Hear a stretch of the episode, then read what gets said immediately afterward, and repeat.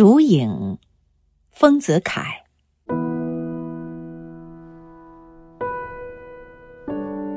吃过晚饭后，天气还是闷热，窗子完全打开了，房间里还坐不牢。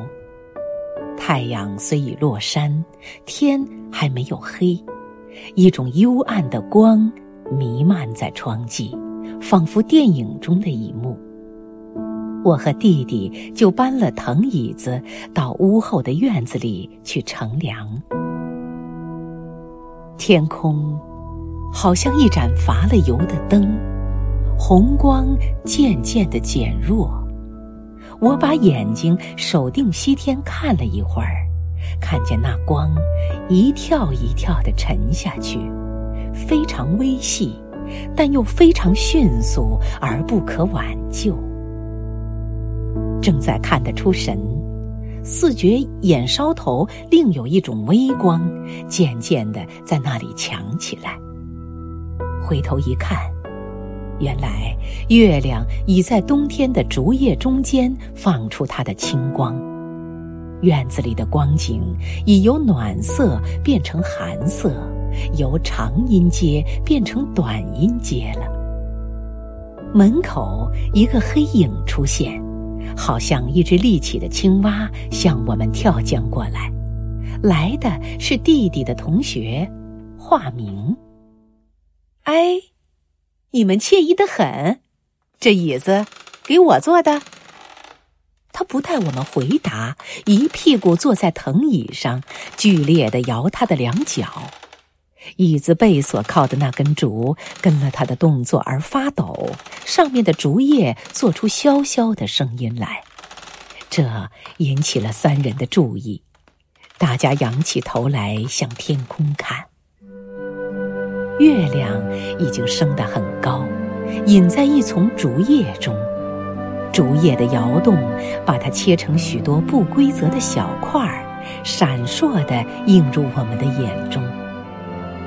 家赞美了一番之后，我说：“我们今晚干些什么呢？”弟弟说：“我们谈天吧。我先有一个问题给你们猜：细看月亮光底下的人影，头上出烟气，这是什么道理？”我和化明都不相信，于是大家走出竹林外，蹲下来看水门汀上的人影。我看了好久，果然看见头上有一缕一缕的细烟，好像漫画里所描写的动怒的人。是口里的热气吧？是头上的汗水在那里蒸发吧？大家蹲在地上争论了一会儿，没有解决。化明的注意力却转向了别处。他从身边摸出一支半寸长的铅笔来，在水门汀上热心地描写自己的影。描好了，立起来一看，真像一只青蛙。他自己看了也要笑。徘徊之间，我们同时发现了映在水门汀上的竹叶的影子，同声地叫起来：“啊，好看呐，中国画！”化名就拿半寸长的铅笔去描，弟弟手痒起来，连忙跑进屋里去拿铅笔。我学他的口头禅喊他：“对起，对起，给我也带一支来。”不久，他拿了一把木炭来分送我们。化名就收藏了他那半寸长的法宝，改用木炭来描。大家蹲下去，用木炭在水门汀上。参参差差的描出许多竹叶来，一面谈着：“这一只很像校长先生房间里的横幅呢，这一丛很像我家堂前的立轴呢，这是芥子园画谱里的，这是吴昌硕的。”忽然，一个大人的声音在我们头上慢慢的响出来：“这是管夫人的。”大家吃了一惊。立起身来，看见爸爸反背着手立在水门厅旁的草地上看我们描竹，他明明是来的很久了。化明难为情似的站了起来，把拿木炭的手藏在背后，似乎害怕爸爸责备他弄脏了我家的水门厅。爸爸似乎很理解他的意思，立刻对着他说道：“谁想出来的？这画法真好玩呢！我也来描几瓣看。”弟弟连忙捡木炭给他，爸爸也蹲在地上描竹叶了。这时候，画明方才放心，我们也更加高兴，一边描一边拿许多画问爸爸：“管夫人是谁？”她是一位善于画竹的女画家，她的丈夫名叫赵子昂，是一位善于画马的男画家，他们是元朝人，是中国很有名的两大夫妻画家。马的确难画，竹有什么难画呢？照我们现在这种描法，岂不很容易又很好看吗？容易固然容易，但是这么一样画葫芦，终究缺乏画意，不过好玩罢了。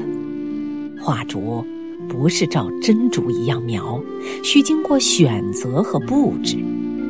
画家选择竹的最好看的姿态，巧妙地布置在纸上，然后成为竹的名画。这选择和布置很困难，并不比画马容易。画马的困难在于马本身上，画竹的困难在于竹叶的结合上。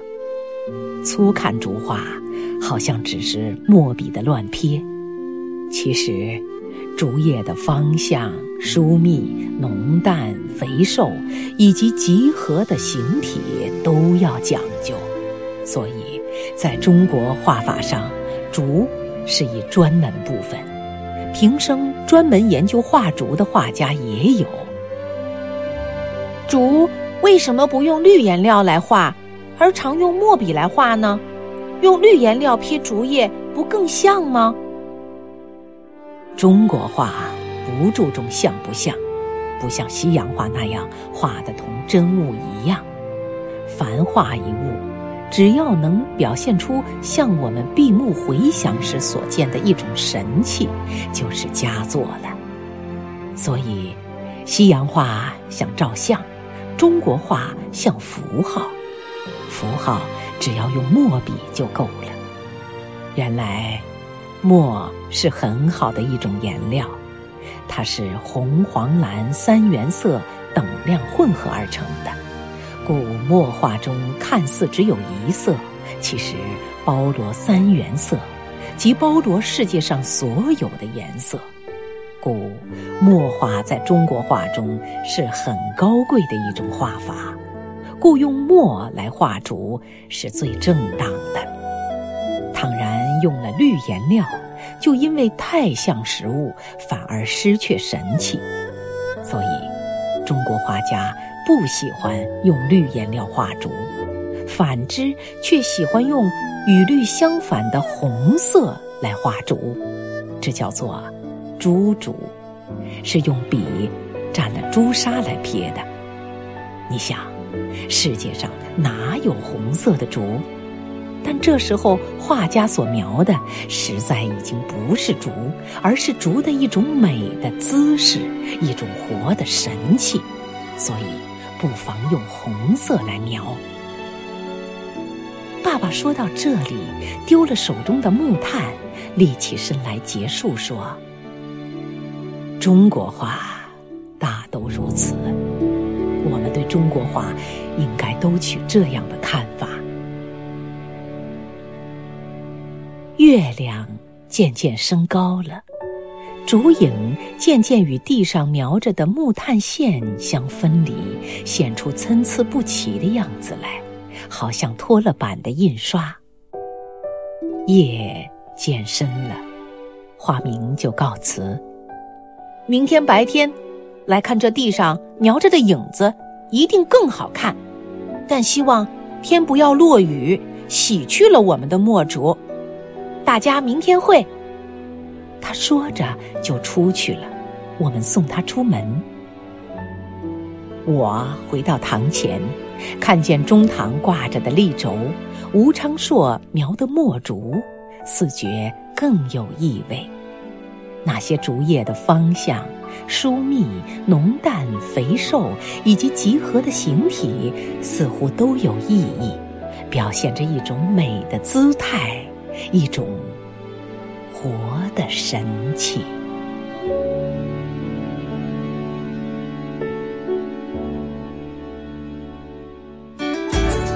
更多课文，请关注微信公众号“中国之声”。